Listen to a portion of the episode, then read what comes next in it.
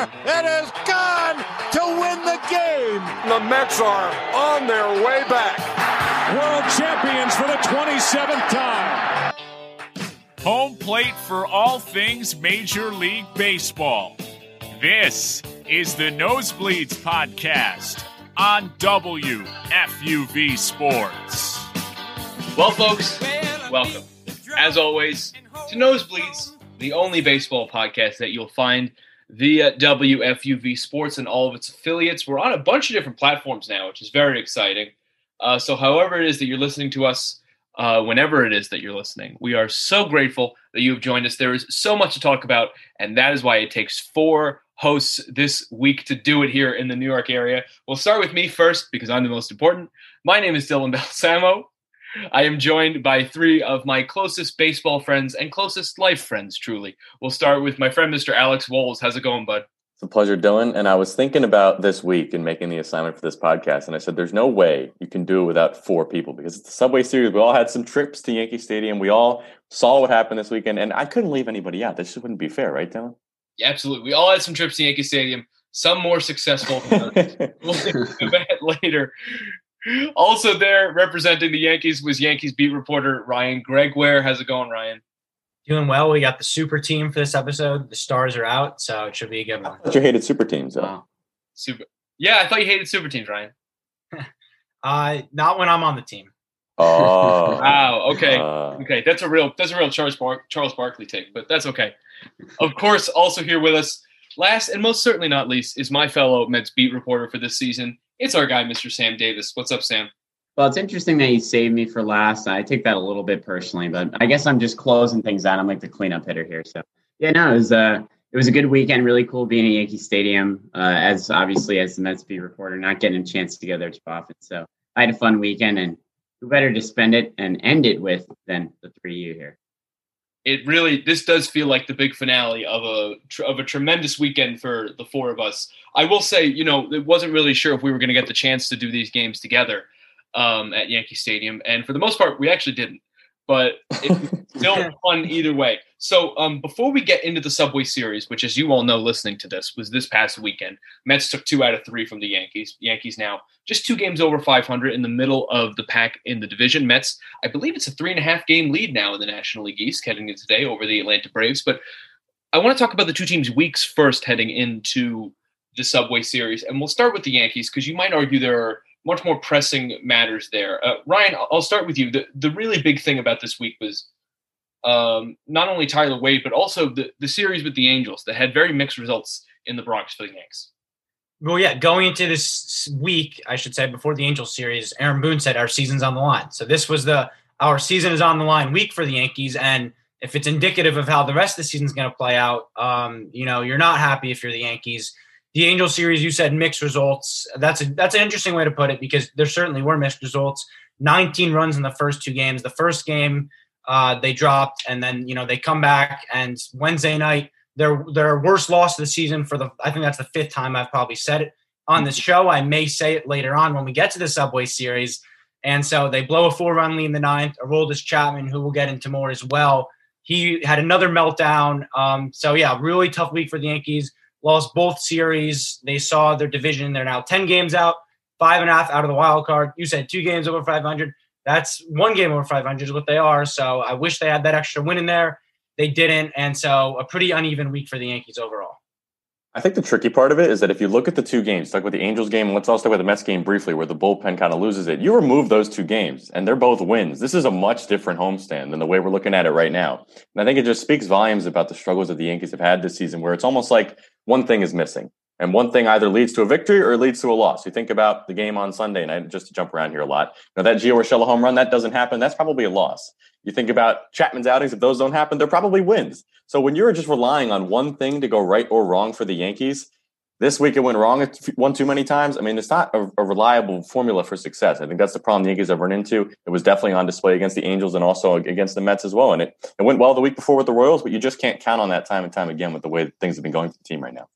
That's the issue too with this Yankees team. We've talked about it all year is consistency. That's been the biggest problem. They haven't been able to really put everything together. You know, early on in the year, it was the story of the starting pitching and the bullpen was pitching really well, really outperforming and the lineup wasn't wasn't hitting too well. And then you saw a couple games in the Angels series, they were putting up big runs, and then the bullpen was blowing games, the, the pitching wasn't doing what they needed to do. You know, even in the Subway Series this weekend, Garrett Cole with the lead, you know, in a seven or I'm sorry, yeah, in a seven inning game, mm-hmm.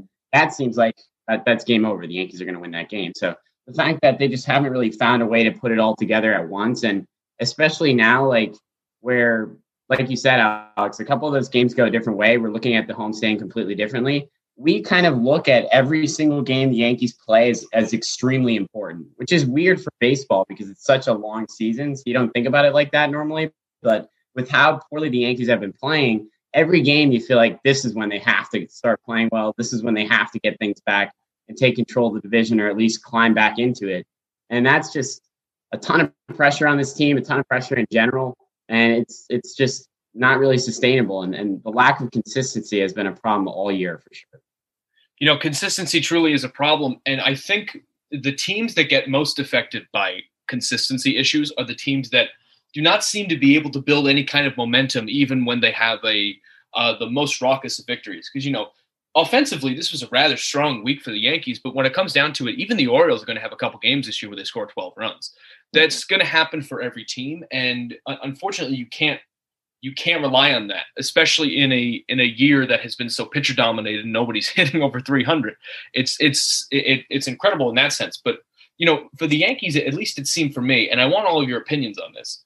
Is you know just all of New York baseball fans got to see it, you know, at center stage this this past weekend.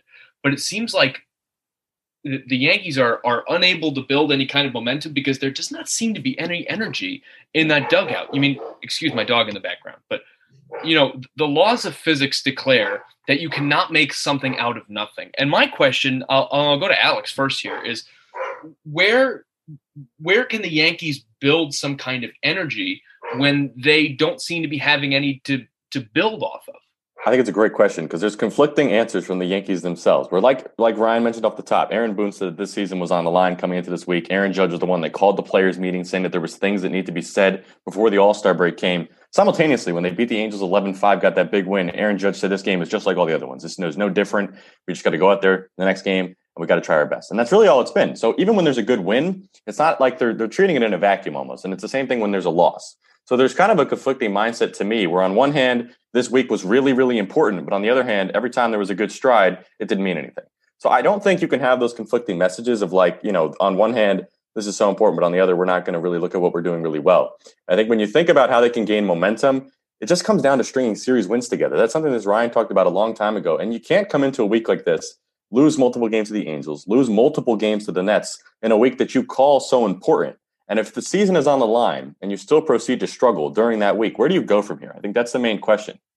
In the entire season, the Yankees have preached patience. They've preached calmness. They've said that we trust that we have everybody here in the room. That's what Garrett Cole said again last night, that they have everybody in the room to make things happen. You're at the point now where it's not really happening. So what do you have to do? Do you have to change the people in the room? Do you have to change the guy in charge? I think though you're at the point now where something probably does have to change, coming depending on what happens with this road trip coming up, the next few games, because the Yankees have they've acknowledged the severity of the situation. They've acknowledged that the team, quite frankly, isn't where it needs to be right now. And we know the problem. We're aware of what it is, but now you have to start finding a solution. To your question, Dylan, about how to do that, I think you got to start changing some personnel. I really do. And they've tried a lot of things. I just don't know if you can keep sticking with this group long enough because they've proven at this point in the season, we're at the midway point, that nothing's really going to change. And I, know, Ryan, we've talked a lot about this in terms of where the team goes from here, and, and you're starting to give up a little bit of hope as well. So I'm curious where you think that that future direction should be. Yeah, it's funny. I'd say for the last month or so, and Alex know this because we're texting about things constantly. When there, whenever a minor thing happens, you try to kind of give yourself that confidence that this is where it turns around, right? Luke Voit, who is a vocal leader on this team, led the baseball in homers last year. He came off the IL. You say, okay, this is where the Yankees flip a switch. Players meeting, okay, this is where they flip a switch. Another guy comes back. Hal Steinbrenner speaks to the media okay, this is where they flip a switch. Subway series too. That that's where you thought maybe they could flip the switch. This is where you flip a switch, and literally every single time, maybe you win a game, maybe you win a series, you follow it up with a humiliating loss, a demoralizing loss, or you get swept. That's been the entire season for the Yankees. Early on, they were able to string a few more wins together where it wasn't so ugly. But the reality of the situation is, Alex said, you're at the halfway point there's not going to be, I don't think so, at least, an internal thing that makes them flip the switch. If it's not the players, meaning if it's not Aaron Boone admitting that this is the season, it can't be anything internal. And so you talked about switching up the personnel. I, I don't know what the answer is 100% because, like, you have players who have performed in the past, and I've been saying this in all the shows and recaps, and they're just not doing it this year. Like a Gleyber Torres is the poster child of that. Uh, even a DJ LeMahieu, who has turned it around, he's not hitting 360 this year. And so that's a huge difference there. So it is really tough to say. And you can go to Boone, you can go to the front office and all that. And that maybe long term is the solution. But short term, that's not going to turn this team around right now. I don't think that'll make Aroldis Chapman, who you're stuck with, right? His contract is huge. That's not going to make him flip the switch and become dominant again. So it is really hard to say. And that's why as Alex mentioned, I have started to lose hope. And, you know, you look at this season kind of as a wash as of right now. It's crazy how our just like, I guess, general mindset on this team has just like slowly slid almost like off a cliff as we go further and further into this. And the Yankees continue to just not play good baseball and continue to sit far back in the division. At first, it was like, it's early, they'll figure it out. And that, that took a while for us to kind of get over that kind of take or that thought process because we really believe this this lineup is good enough. This pitching staff is good enough. They're the best team in the AL or the best team at least in the division. Now I think like that mindset's completely gone out the window. I, I think at this point it's like people are some people are saying, and I might even include myself in this. This Yankees team just isn't very good. They're not a good team. Like it's not like oh I think they can turn things around and really come up and win the division. I don't really know if they can. And I think it's too early to really count a team out considering it's the All Star break and you still have half the year left.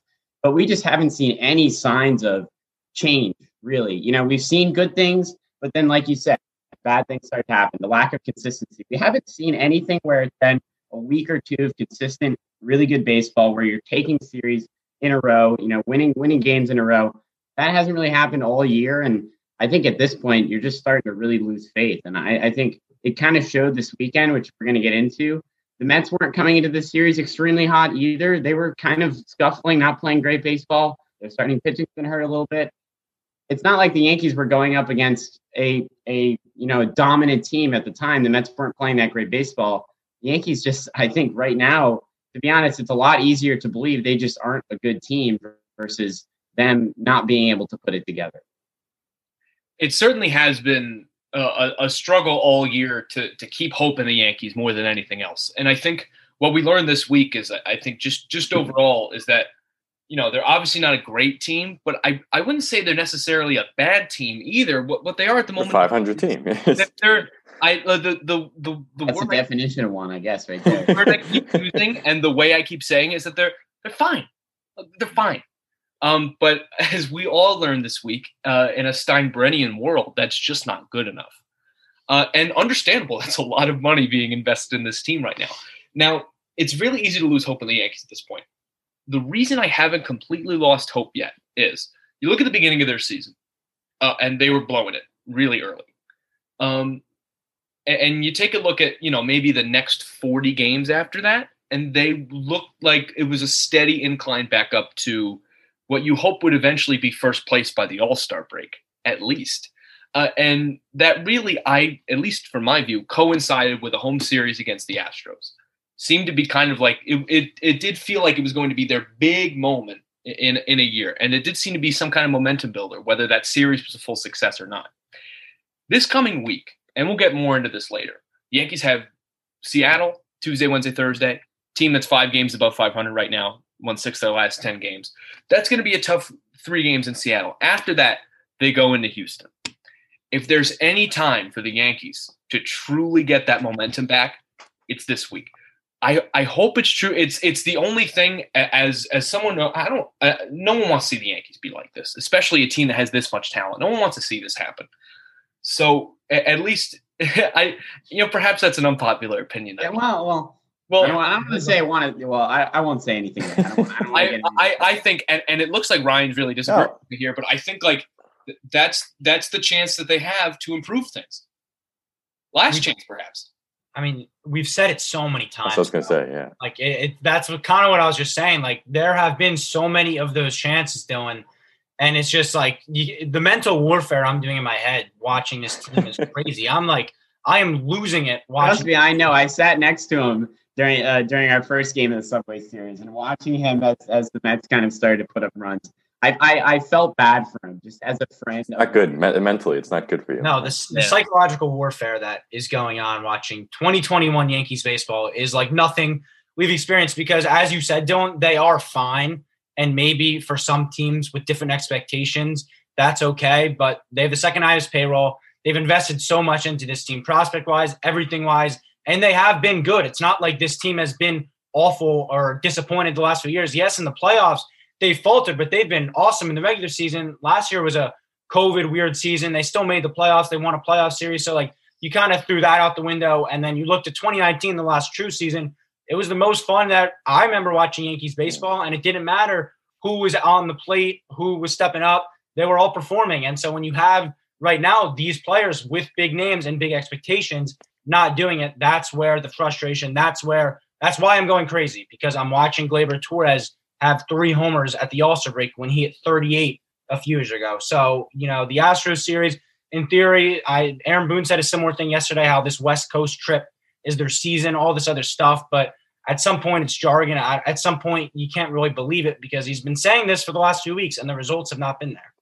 Uh, that's the thing too is that I'm starting to lose a little bit of confidence as well because the bedrock guys that you leaned on, Cole and Chapman, they're starting to fade away too. And when you think about yesterday, I had a realization where I was at the at the Mets game where I looked at the lineup card. Now I gen- genuinely believe the Mets had a better lineup than the Yankees. I really did. When I looked at the guys, you could disagree with that, but when I'm looking at it and where the guys are right now, I thought the Mets just had a better lineup. Simple. And that's why I bring up the personnel argument because I just don't think, like you mentioned, Ryan, it's so interesting with the Yankees in 2019 because they weren't winning based on the talent; they were winning based on next man up mentality. And that's the thing that's really missing this year. And that's why it's such a tricky solution to think about. You could put whoever you want on this team. You can get the personnel change. I know a lot of people want the guys from the minors to step up. They want to make the big trades. There's something though that's missing though, and that's what that 2019 team had was that mentality was there. That's just not not there anymore because we see different lineups every day. We see different outfields. We see everything changing in the order, but it's a result that isn't changing. And like you mentioned, Dylan, we're coming into another weekend here, another road trip, I should say. We're past the weekend now, but a road trip where the Yankees understand the magnitude the magnitude of the situation. That's not even a word, but the, the severity of the situation, and they're just we can't have confidence that they're going to show up and live up to the moment because there's been those moments before that just haven't been there. So I don't know what the solution is because it's never really been about personnel. I don't think the personnel is there right now, but it's never really been about that. It's been about everything else about the Yankees. I was looking forward to this season because of just the team having a lot of fun. That's always that word that we saw, you know, when they were hitting home runs, they were having a lot of fun in the dugout. And it was just such a different atmosphere in the ballpark. This weekend was the first time that atmosphere was there, and they still proceed to lose a few games. So I just think there's something like Ryan said, there's something internal that just isn't there right now. And I can't have confidence that even in a weekend that's as important or a week that's as important as this one, that they're going to show up because history just says otherwise. And, and I think we're at that point now where you can't trust it's going to turn around until it actually does because that's just the way the season's been. And that is the way the season looks like it might continue to be for this Yankee team. And, you know, just a quick last point about this. After that 2019 season where, you know, the energy was so incredibly high all throughout the playoffs, uh, and and things didn't turn out the way they wanted in the American League Championship Series. They felt like there was a real sign of dejection, uh, and I feel like that has carried over even now, almost two years later. Uh, so you know, you hope for the Yankees' sake they can turn things around, but uh, no one can really be sure about this. You know, folks, this is usually maybe a 25 minute podcast. We are currently at 18 and a half minutes, and we have checked the first box off of our very long checklist for the week. So, and there's more to say too. There's so much more to say, and it will, all, it will, all, be said before the season's end. Uh, but for now, let's move on to the other team in New York, who also had a rather tough week coming into things. Nevertheless, they come out of the Subway Series three and a half games above the Atlanta Braves for the lead in the National League East. They are six games above 500. Coming into this week, they got the Milwaukee Brewers and the Pittsburgh Pirates all at home heading into the All Star break. But Sam, I'll come to you first here because before the Subway Series started, this was really not a good week in the division for the New York Mets. Yeah, it was certainly certainly disheartening for the Mets, and I think a big part of that was some of the pitching depth that kind of went out the window there. David Peterson getting hurt, I think, is a big deal. After Lucchesi already got hurt, all of a sudden we're kind of in a similar position we were in earlier in the year with Peterson and Lucchesi, where it's like two bullpen games at the end of your rotation, just because now we're really throwing guys that, excuse me, the Mets are really throwing at pitchers that aren't really big league ready and are kind of forced into this role where they they have to pitch in big games where they're not really capable of pitching. And, and I don't know, Corey Oswalt has been pretty good so far for the Mets, but pitching on Sunday Night Baseball against the New York Yankees is kind of a lot to ask out of him, and that just shows kind of the lack of depth this pitching has right now.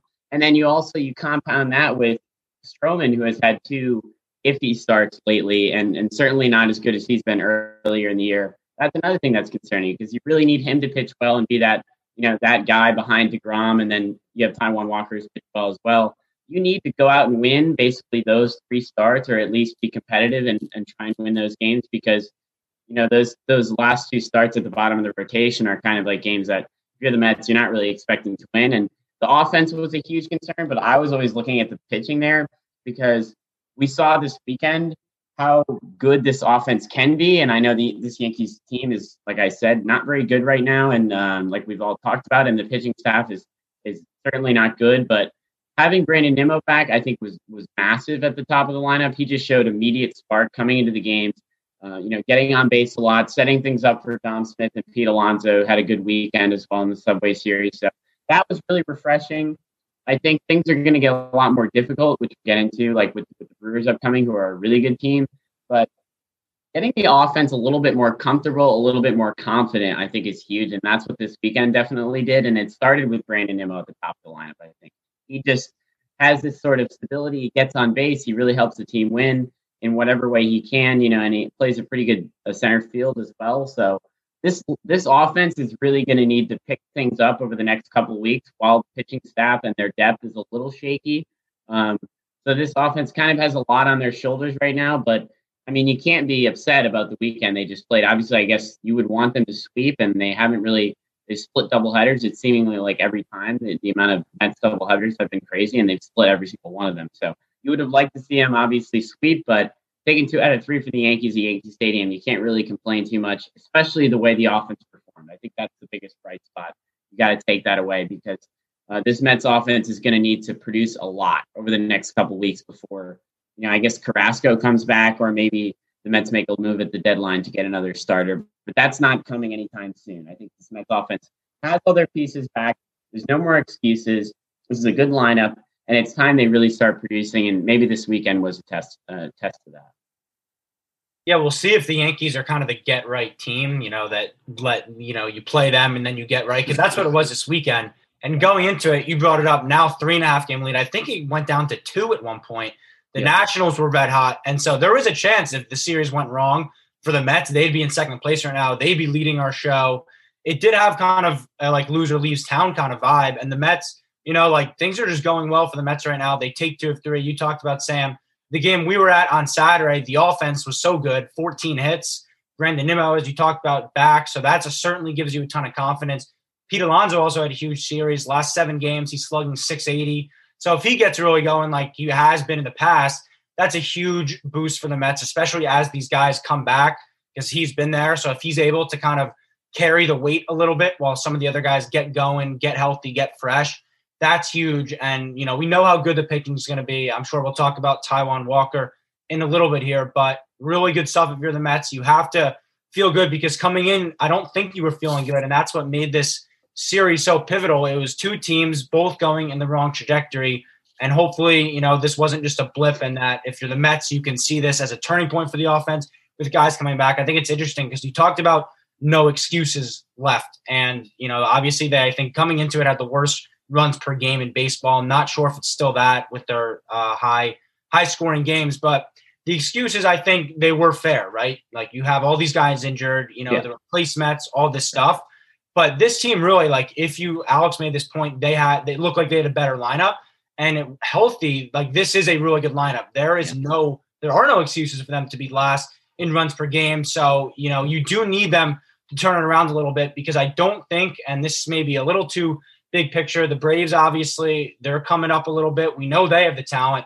I don't know if you can win this division if you're the Mets with that offense being so bad. I know you can win a ton of games, and that's what they've done so far. But overall, 162 game season, especially once we get into these dog days, which we're getting into, where the ball starts to carry more and you're going to get into a ton of slugfest. That's August baseball for you. You're going to need them to pick it up. So hopefully, if you're the Mets, this is a sign of things this weekend. I think the one key difference though between the Mets and the Yankees is that at least with the Mets, you have a rotation that you can count on for the most part in the top half. Where the Yankees don't really have yeah. that stability anymore. The Mets, you at least know with Walker Stroman and Degrom, you're getting three guys that when you go out there, you can expect to win even with just a couple of runs. And I think there's enough guys in the Mets line. If you look at it top to bottom, there's no one guy I have to rely on to give me those runs. I can look one to nine, and I can genuinely expect any of those guys, whether it's Nimmo as you mentioned, Sam, or whether it's Dom Smith, whether it's Pete Alonso with a long ball, or whether it's now Lindor getting it going a little bit. Any one of those guys, I think, could come out and get me some hits and get me some runs. And all I need is a couple to win games against, you know, when my, my best pitcher's on the mound. Yeah, that's what we said. Sorry to cut you off, Alex. The, the, the Mets offense doesn't have to be tremendous. It's not really, and but the fact that they can be much better is like a positive sign because you're yeah. right. I'm, I'm really nitpicking with this starting rotation because to have one through three like they have, I mean, I think a lot of teams would take that. And then you kind of figure things out at the bottom there. But the Mets offense, like obviously they can be much better. They need to be a little better, but they don't need to to slugfest their way and win every single game, especially when you have Degrom at the top of your rotation to piggyback off that though, if you get the three games off as an offense, that means you have to show up in the games where you do need to show up. When you have that bottom half of the rotation that needs your help, you need to be able to, to produce yep. that help. I think that's the question for the Mets. Is at, I think you mentioned the, the Braves a little bit, uh, Ryan, and as the schedule picks up, that's really what we've been talking about for the Mets. They're in a division that's underplayed the entire season. So when the Braves start picking it up a little bit, the Phillies have been around all year. When the Nationals start picking it up again, get back to that World Series potential, the score is going to start flying up a little bit. That's just the way baseball is. When you have two good teams, there's more runs are going to cross the plate. Those are the games where the Mets, I think the offense got to be a little bit aware, situational awareness of now these are the games where we need to show up. We need to string together those hits and get those runs. And I think, you know, it's an interesting thing if we start seeing consistently. I think there was good signs in, in the in the Yankee series, but even then, that last game of the doubleheader against Nestor Cortes, was a guy I'm not necessarily expecting to go lights out. You only put two runs home. So I think there needs to be games like that where the Mets offense needs to show up, but look, I mean, we're at the point in the season where they're starting to get healthy, and as they do, I have confidence they'll turn it around. And we're starting to see slow signs of that, but now it's about that consistency that we've talked about before as well. You know what I find really interesting, guys, is to me it seems the best of teams know just exactly the amount that they need exactly. to stay afloat when they need to. Um, and you know, you like to think the Mets are that kind of team at the moment, but they might just be a team that has been lucky enough to be in first place during a time when their division hasn't been good enough. Um, you you hope that's the case, and we're going to find out specifically in this next week when when yeah. the Mets play Milwaukee and you know and play Pittsburgh in a series they really should take all four games from, quite frankly. Um, and then the All Star break, and then they go to Pittsburgh play the Pirates again. So this yeah. really should be a very fortuitous time for the Mets if they play it right. But to me, here, here's what it comes down to: the offense, um, as we've talked about, has has been subpar uh, to this point. And you know, you can you can talk about needing to replace Mets as much as you need to. There's only one guy left from the the injured squad, if you will, that still needs to come back, and that's JD Davis, who will hopefully rejoin the team this week. Uh, and and that's really what it comes down to. You know, there are not many first place teams that you'll find in the history of baseball that use as many guys as any other team on their roster throughout the length of their season. And the Mets, I believe, are up to 50 now. So that's it's really quite something. But here's what it comes down to: is the pitching has been really good. Um, but the offense has been not producing enough that you know Jacob Degrom lets up three runs in the first inning, and it's a heart attack of the rest of the game. Yeah, uh, and you know part of that is because um, the perfectionist in all of us doesn't want to see Jacob's ERA go over one. Um, but that's just that's just the way the cookie crumbles. But and those are the games that matters too. You know, those those are divisional games. I mean, as yeah. much as this Yankee series was nice, those are divisional games. Those yeah. are the games that really matter. Those are the games. absolutely. But you know, you bring up the Yankee series, and this is another thing I wanted to mention to you guys, and we'll talk we'll talk about this real quick because I want to get your thoughts on this, and then we'll talk about the actual series. But at least for the Mets, this past week, you know, they had the makeup game against Washington that didn't go their way. They had that first doubleheader against the Braves that was a disaster. Um, and then they get blown out by the Braves. Then they only win one game in that Atlanta series. Um, it really did kind of feel like the Mets headwise were already thinking about the Yankees series throughout this whole week. Sam, I'll start with you because I know how closely you watch. It, it felt like they were really not, they weren't really in it this past week, just like almost gearing towards that Yankee series, knowing they were going to face a team across town that was struggling, knowing there was some kind of bragging rights involved there. And it felt like they were not really in, an odd psychologist way of saying it, didn't feel like they were themselves this week before the Yankees series. Yeah, and that's that's that's a big issue because those games were very important against the Braves and Phillies teams that you know really any any game in the division except maybe like the Marlins, but even them they they should you know sweep them or take two out of three at least. with the Braves, Phillies, and Nats, all those games matter a lot because they're all kind of bunched together just behind the Mets. One of those teams, as we saw with the Nats, can get hot and put a lot of pressure on this Mets team to really win games. And that's concerning because you got to really go out and win those head to head. And so far, I mean, the Mets have done a decent job, but they could do a lot better. I think looking ahead to the Yankees, it was a big series, so I, I, kind of, I guess, understand that. But I hope that they don't do the same in this coming week here, where where they take on the uh, the Brewers, who are a really good team. And I hope they don't look ahead to the Pirates and think, oh, we can sweep them. Let's just go get that series and then head into the All Star break. This Brewers series is big. I think you got to maybe take one or two and, and split the series would be fine because they're playing really hot baseball right now. I think they're nine and one in their last ten, so they're playing really well. Their pitching's good, and they've been hitting the ball really well. So I hope they don't overlook them because I think that's an important series to just stay afloat. You know, maybe split and then go into that Pirate series and really sweep and have a chance to really build some ground in the division. But those divisional games are going to be something to look out for for the rest of the year. I, I don't think the Mets are ever really going to run away with this division. It's going to be something that they're going to have to really focus on and and start winning those games when they matter the most. No, I think you can make the argument it might be the most competitive division because I think right now, even though the Phillies have been tough, I think you could make at least some type of argument that, you know, one through four, any of these teams can win this division. And it's not like the lead's insurmountable. Phillies are in fourth place, four and a half out. And when you look at, I mean, you know, the Yankees are out 10 in fourth.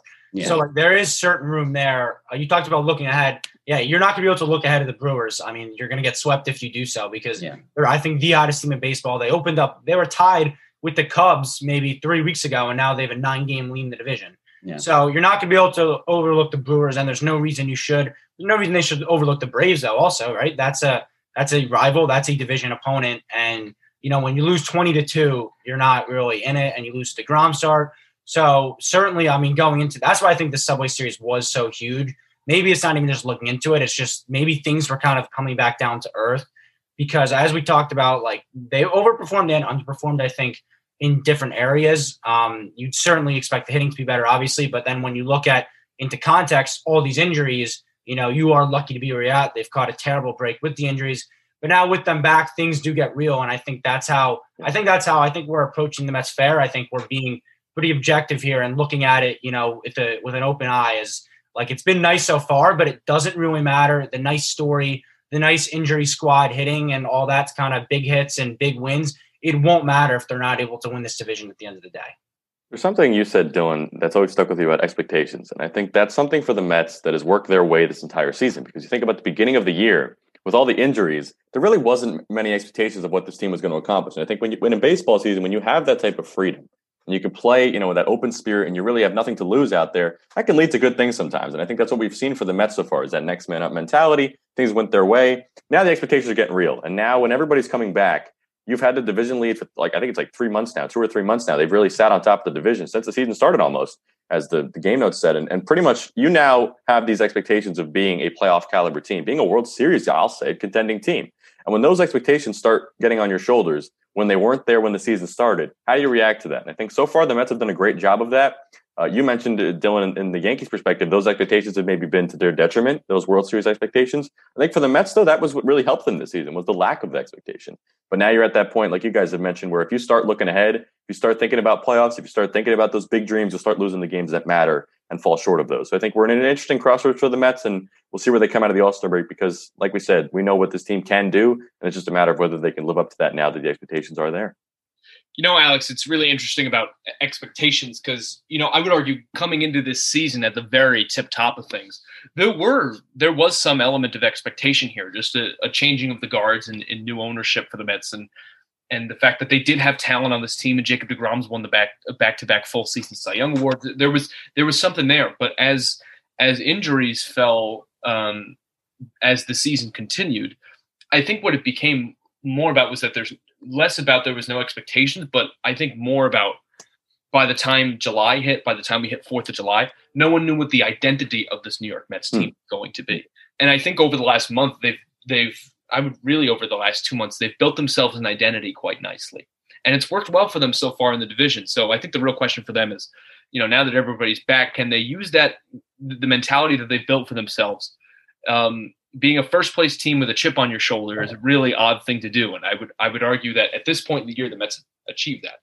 So the question is, will they be able to continue things? But w- while we're here, all four of us made uh, a trip or two to Yankee Stadium this weekend for the Subway Series. So I wanted just to break this down game by game, and I wanted to start with Friday because you know, Alex, there might not have been a game played, but you and I had a wonderful time at the ballpark.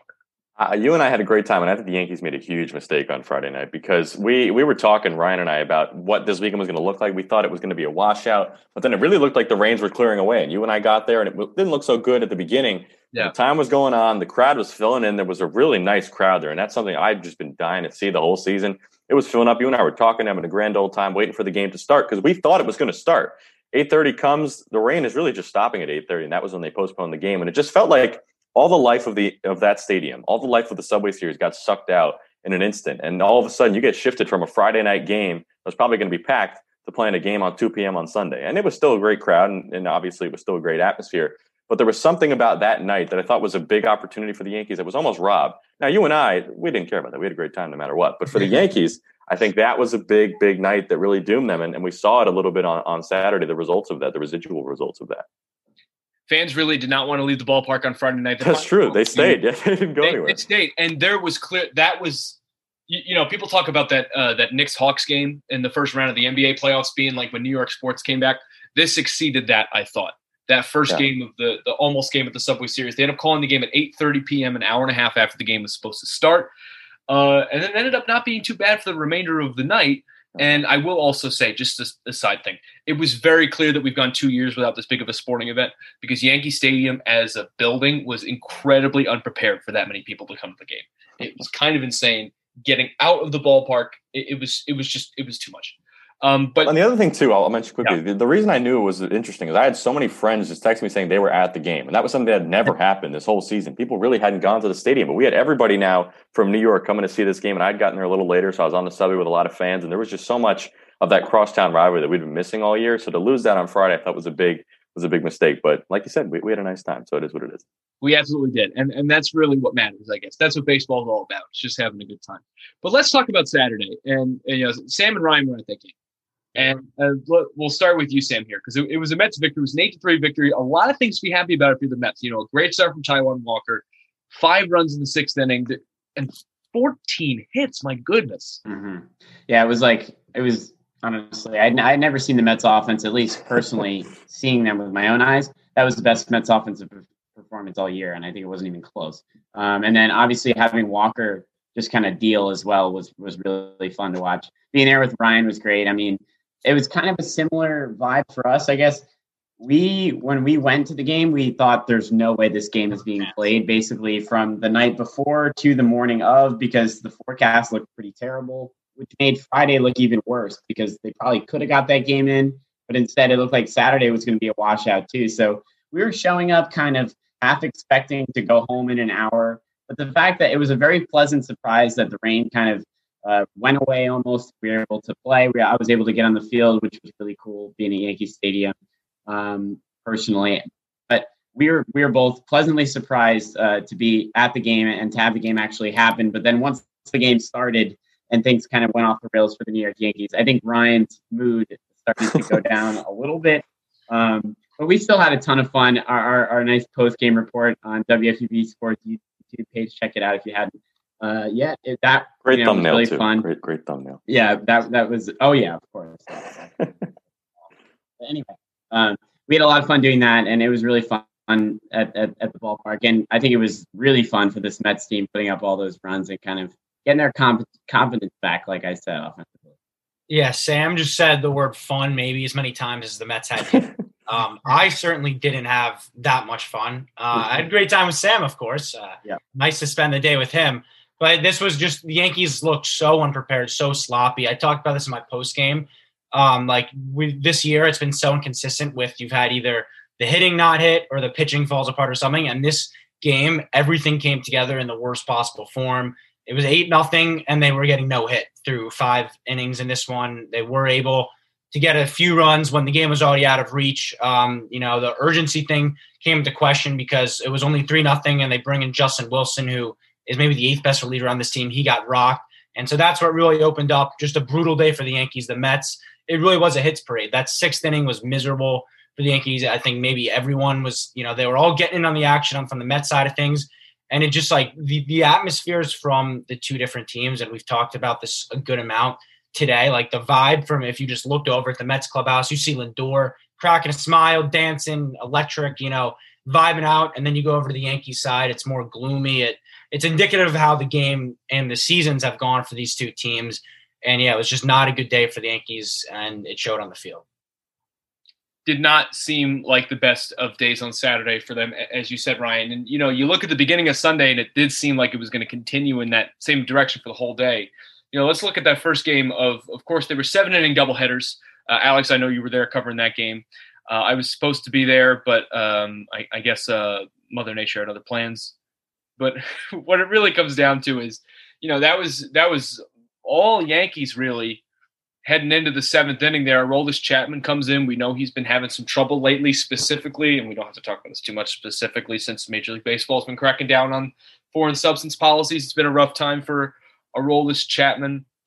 And, you know, Gerrit Cole started that game didn't go too far, but the real story there is how Chapman blew this again.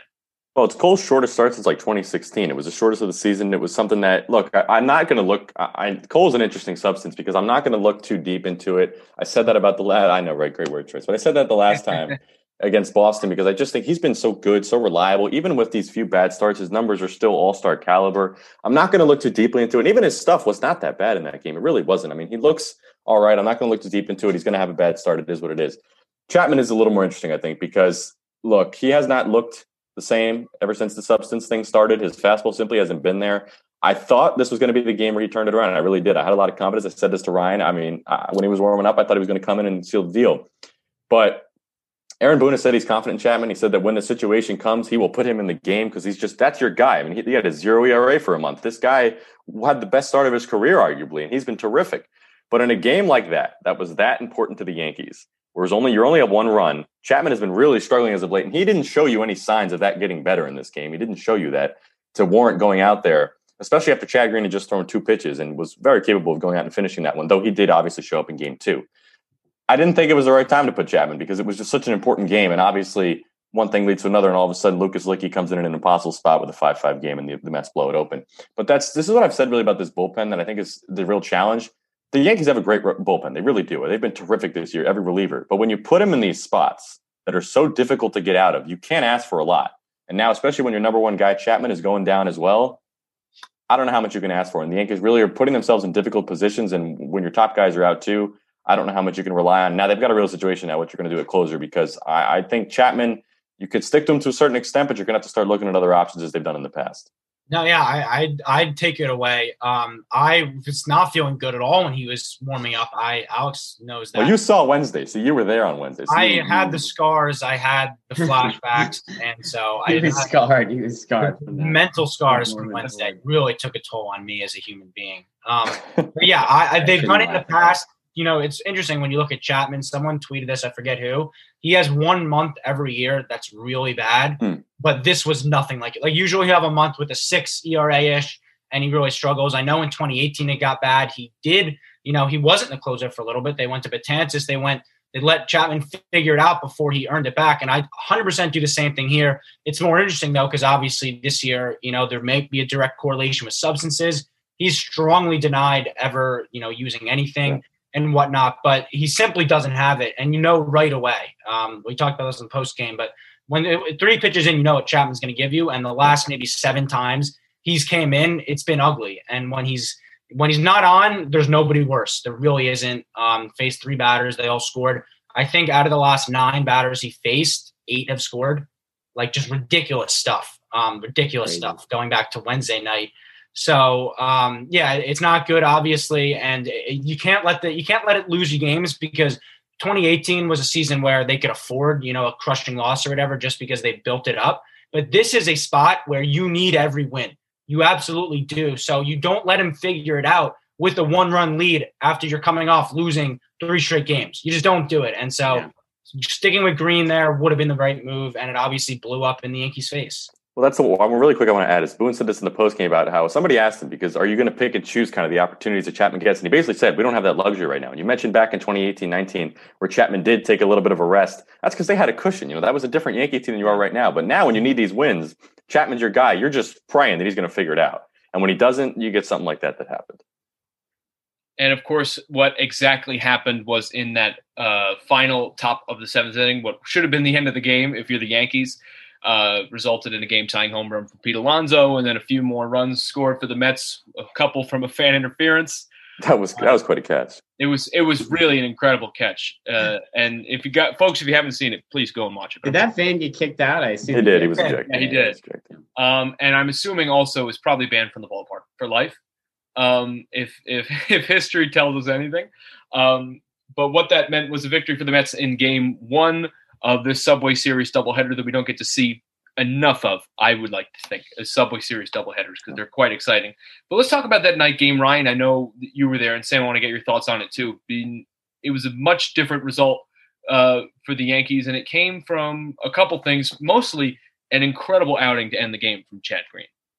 Yeah. Um, also, before we get into that, I think you have to shout out Nestor Cortes. I know we already talked about him, but to, to give the Yankees what he gave them, three and a third, when the bullpen was so taxed, is so huge. And it's a question that a lot of people were wondering because this, just to go back to Saturday, they brought in Mike King those final four innings when the game was out of reach. He would have started this game. That's what they've been doing all year. And so when, when you had to burn him in a game that was already lost, it was something that I wasn't a fan of. I talked about on the post game, but Cortes showed up as he has, you know, throughout this year. And then Chad Green, as you talked about, the bullpen, Alex texted me, where would this team be without the bullpen? And they'd be absolutely nowhere. Like this bullpen has been so huge, and it was in this one. You know, the offense, they had one timely hit from Gio Urshela, a three run homer. Um, and then after that, it was pretty slow. They got another run on a wild pitch, but up two runs with, you know, no offense. Uh, the Mets chipped away a little. Darren O'Day gave up a two run homer to Pete Alonso. But Chad Green came in, as you talked about, three shutout innings, three perfect innings, an immaculate inning to close it out. A great end to the game. Like the feeling in the ballpark was nice. It was an it was a pretty split crowd overall, but that was certainly Yankees cheers when he finished off the immaculate inning. Obviously, we've talked right now like they needed this game more than anything. They need it more than they need it more than anything. Like there's no other way to put it. So it, it's nice, I guess, to salvage the series with a win in the grand scheme of things. Will this game matter? Will it mark anything significant? Probably not. Um, but you know, you, you're glad to not get swept by your crosstown rivals and fall under 500. Yeah, I think it's interesting because you know I give in that game in particular. I think most of the credit goes to the Yankees, especially with Cortes and and Chad Green being big pieces for them. Um, but for the Mets, it's interesting because because of the first game of the doubleheader. As a Mets observer, as someone who's seen the team a lot this year, it's tough to be confident in this Mets offense basically ever, as, as, certainly this year. But in that game, when they're starting to chip away, I was confident. I thought, okay, this Mets team can come back in this game and take the lead and maybe sweep them. And, and you know, we I think we would be even harder on the Yankees right now if that's even possible if that happened. But that's my question. You think that's a product of the Mets or the Yankees that you think that way? Uh, I I think it's a product more of the Yankees um, in particular because the Mets haven't done that all season offensively, and they did do it this weekend. So for me, that's not really quite a coincidence. But like I said, maybe it could be a little bit of a turning point. I hope um, for this offense. But I was I was confident that I thought maybe they had a chance to you know they did claw back in the game, but a chance to tie it or take the lead late. Um, and that's a testament to, like I said, part of it's the Yankees and part of it's what they've done, what they did all weekend. But maybe it's a little bit uh, to the Mets as well and to their credit and how this complete Mets lineup, like you mentioned, Alex, it looks really good. I mean, it really does. When you have Nimmo at the top and Lindor's starting to hit better, Dom Smith has looked great lately. Same with Pete Alonso. Those four right there, and then you go down the list and you still have McCann who's been hitting pretty well as well. You know, you got Pilar, you got VR coming back. So, you know, that looks like a really good lineup for this Mets team, which is why I don't think I'm a little bit more optimistic that this weekend wasn't just kind of a fluke or wasn't just playing a bad Yankees team. I'm a little more, a bit more optimistic that maybe this is the sign of a fully healthy Mets lineup that is finally complete and, and is going to start producing at a higher level. Absolutely. And so that just about wraps up our summary of the Subway series, one might say. This, this is one more quick thing that we want to talk about before we wrap things up here for this uh, now 49 minute episode of Nosebleeds. Give you an idea. Those of you listening probably already know that because you've probably looked at your phone a couple times and gone like, "Is it really gone on this long?" Like, but Alex, I'll go to you first because yesterday at around 5 p.m., so around the time the first game of this doubleheader was finished, Major League Baseball officially announced the full All Star game rosters, at least for now, pitchers and reserves. And, you know, you got to look for the Yankees. The naming of their All Star pitchers and reserves was objectively hilarious timing wise. The funny thing, every other team had posted like a graphic on their Twitter of like a player getting an All Star nomination. I was waiting for the Yankees to do it, and they, they just didn't because of the way the atmosphere. I kept checking for it. I kept checking. I said those comments are not going to be pretty, but you even saw it on, on on the other you know media accounts and stuff. But look, I mean, at the end of the day, this is always a trick with All Star in any sport is that the results come out after the votes happen. And when these guys look, let's be honest, Cole and Chapman were great for a few months of this season. We talked about Chapman. His ERA was zero for the first month. It was a 0.75 for the second. It's balloons now to 11. And now obviously it makes it look awful for what he's done this season based on his last five outings or so alone. He was all star worthy up until then. The problem is all stars always a few days behind, a few outs behind. And now obviously we're thinking the absolute opposite. But still, is he one of the best relievers in baseball? I don't think you can confidently say that anymore. Does he deserve it? I'm going to say yes. He's a, now. I mean, I think he's now a seven or eight time All Star. Now he's, he's really been he's been terrific throughout his career. This this obviously latest stretch, as you mentioned, was one bad month, kind of doomed him. But baseball, look, it's a long season. Is one bad month enough to make you not an All Star? That's up to you guys to determine. I know Ryan, you probably would say yes, but look, it's up to anybody to, have an opinion there. I think Cole though is an All Star. Look, Cole really. Let's be honest. I mean, it's only been two or three bad starts. And even the ones we consider bad are still not the worst. I mean, really, this last outing was, you know, the three and a third innings uh, was really his worst of the season, and that's saying something when that's your worst. And I think when you look at the, the, the grand scheme of the AL, he's still one pitcher I wouldn't want to see on the other side of the mound. And up to up to then, he's really lived up to expectations. I think you know compared to obviously not as good as his one year in Houston with that 2.5 ERA, but other than that, it's really been up to par with what he's done throughout his career. So I think no problem with Cole. Chapman is I think the one you could you could point your head at a little bit, particularly with how many other relievers there are that could take that spot. Yeah, Cole is object like even with these bad starts, even like looking at his numbers still, they're still all star worthy. Absolutely. And like you can't say that about Chapman. Obviously, you talked about the timing. I mean, like it could not have been worse. could not. Yeah, Wednesday. Could happen Wednesday. And and him getting named and kind of, you know, there's a ton of guys that were snubbed, ton of like, what is he doing here? That's kind of taken the air out of me because I've been very vocal about obviously Gary Sanchez making it. But to see the All Star team and the rosters this year. I'm not I'm not like gonna fight to the death like I was because it kind of is. It doesn't mean as much when when Aroldis Chapman makes the team. It just doesn't. And so he Gary Sanchez objectively deserved to be there, top three in every offensive statistic for AL catchers. Mike Zunino got it, and people always harp on Gary. People always harp on Gary for hitting 230, but Mike Zunino's a 200 hitter at best. So um, it's interesting there. Obviously, defense comes into play, but I think also at the same time it balances out a little bit. Uh, you'll have a ton of guys opt out. You'll have you'll have injuries. You'll have people. So I think at the end of the day, there will be you know a ton of these guys that we're about to talk about will get named. I think that's the reality.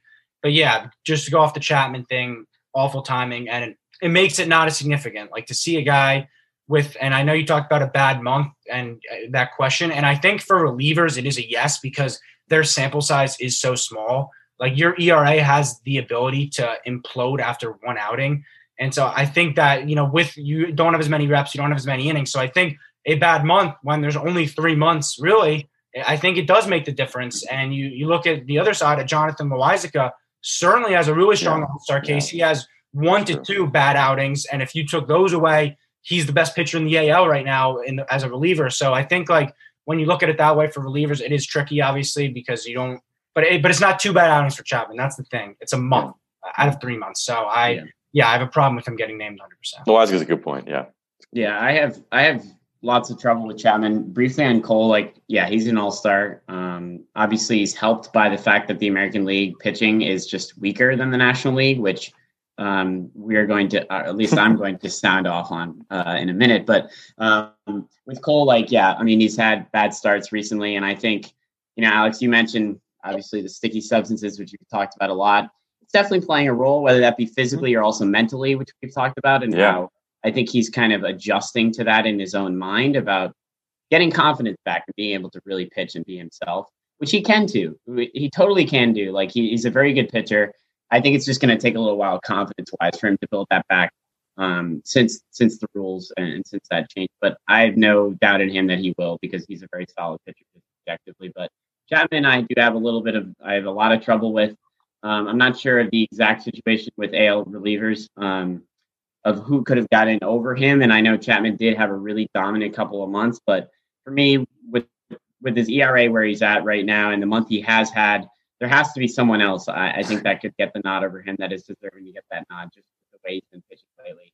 I mean, if he if he does pitch in the All Star game, which I don't know if that'll happen logistically, um, I, I, could see him giving up a couple home runs in an inning or something like that, and really proving to everyone that he doesn't really belong in that game, at least this year. So uh, I had a problem with that. I also had a problem with the Yankees having two All Stars, um, at least just for pitching, um, and the Mets, of course, only having one in Jacob Degrom. But we'll get into that in a second. I think we certainly will. But just you know, just a quick point about you know, I I, I would agree with the sentiment that we that we all share here.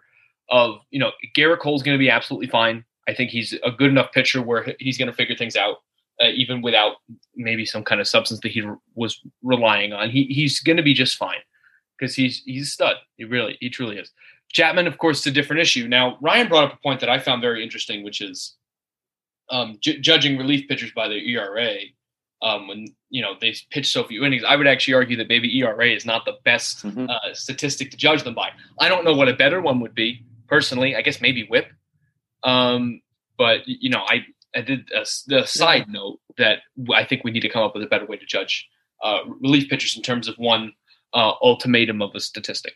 Um, but Sam, I, I want to kind of give you the floor here because we're going to switch the Mets here, and you know they only had one All Star choice. And of course, duh, it's Jacob DeGrom. Surprise, yes. surprise to everyone.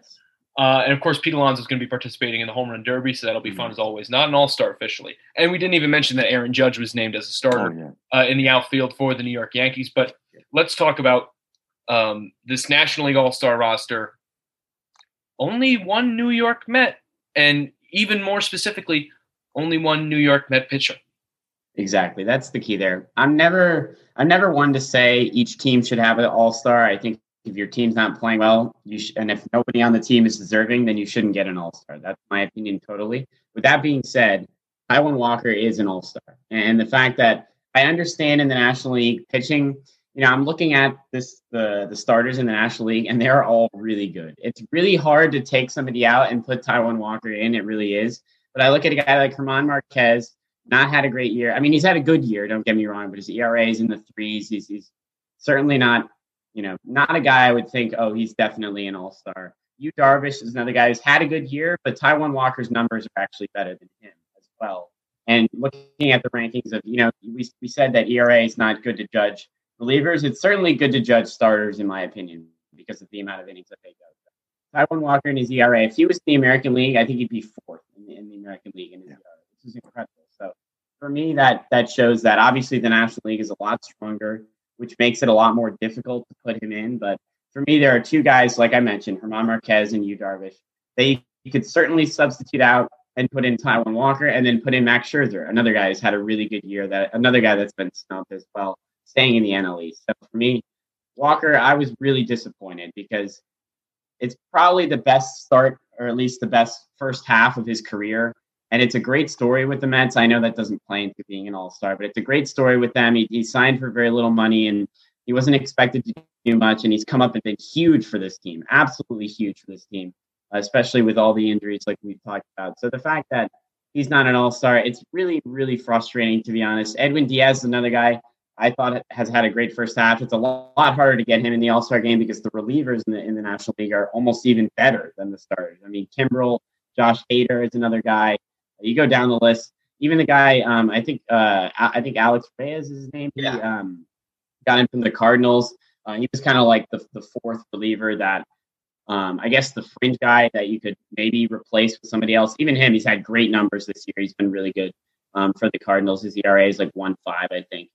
So it's a lot harder to get Edwin Diaz is. I, I would have liked to see him in, but for Taijuan Walker, that's the guy I'm really upset about. He deserves to be in this All Star game. I think he will make it maybe if a guy comes out and, and let's say a guy's ineligible to pitch and they put Taijuan Walker in, but I, I was very upset about that. Okay, before you guys keep going, I just want to stop and point out something that Sam said. where you you're you're not an advocate for every team having a representative at the All Star game. No, I'm not. You are a cruel human being. What do you? This is this is a pointless. Sam. There's no point to this game. It's just for entertainment. Why would I you don't not? care if there's no point to this game. I don't want a guy who doesn't deserve to be there getting in the All Star. Completely agree. To- That's the okay. bottom line. Okay, this is a, this is a this is a side opinion that Listen, I have. Dylan, I Dylan, don't think we should be counting uh, All Star games as like an accolade in a career because it's it's it, That's a good point too. it's a vote for an entertaining game. That's all this is. But anyway, keep going with your wrong opinion, Tim. I think it should be counted as an accolade in a career just because and another thing I really like is when guys from terrible teams make the team or like like Jesse Winker is a good example. I'm not the Reds are terrible, but the Reds aren't very good and maybe not maybe won't make the playoffs. That's probably his the best moment of his career. That's the only moment for him to really be in prime time television, really be in that big stage, which is really cool for a guy like that. And and you know, this guys in the Pirates is kind of the same thing. Uh, Adam Frazier is, is another big you know, piece being a starter in the All Star game on the Pirates. I mean, I think it's really awesome for them because it's the only real good chance for the a guy in the Pirates to get on that national stage.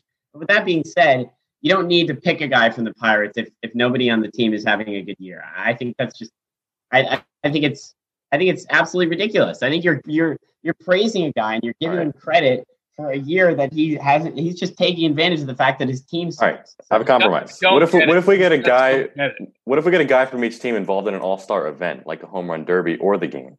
That I'll get behind more. But that's basically the same thing besides the Derby. And I don't want someone not serving in the Derby. Yeah, I guess. I guess. I, I'm yeah, trying to be I'm a actually peacemaker a bigger here, advocate of like, well, the, the Derby requires a very certain. You need a certain type of player. So like Mm-hmm. that, I will understand. Was like we should But you can be a bad. You can be a bad hitter and have a bad year and make the Derby just because you can hit a lot of home runs. absolutely. You know, uh, Pete Alonso was not the first non All Star to be in the home run derby. Yeah, and he hasn't had a great year, but he, you know, he's fun to watch. He hits homers, and he won the All Star. I mean, he won the home run derby before, so you know. Exactly. So I don't have any problem with that.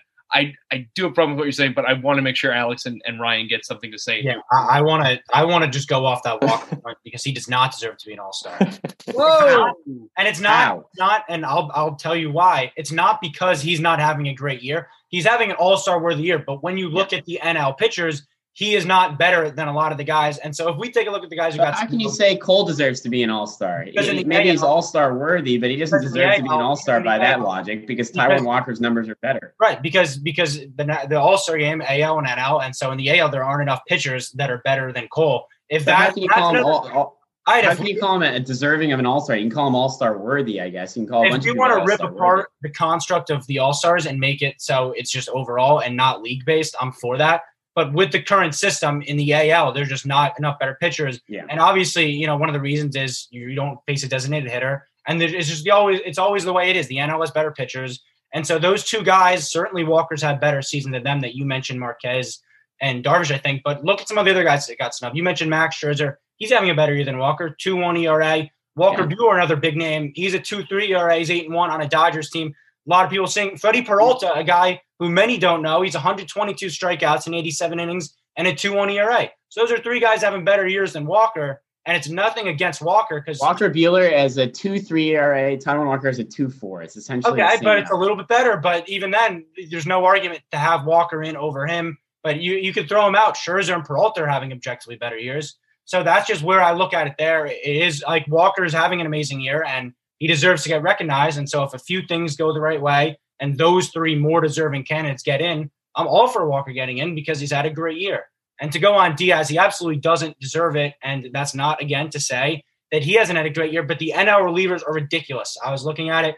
All of them have more saves than him. Even a Kenley Jansen who didn't make it. He's second in saves. He's a lower ERA. He's pitched more innings. So like Diaz, you know, great year, great bounce back. I'm happy for him that he's been able to survive a rough first year. Uh, he's just not an all star when you look at the reality of the NL.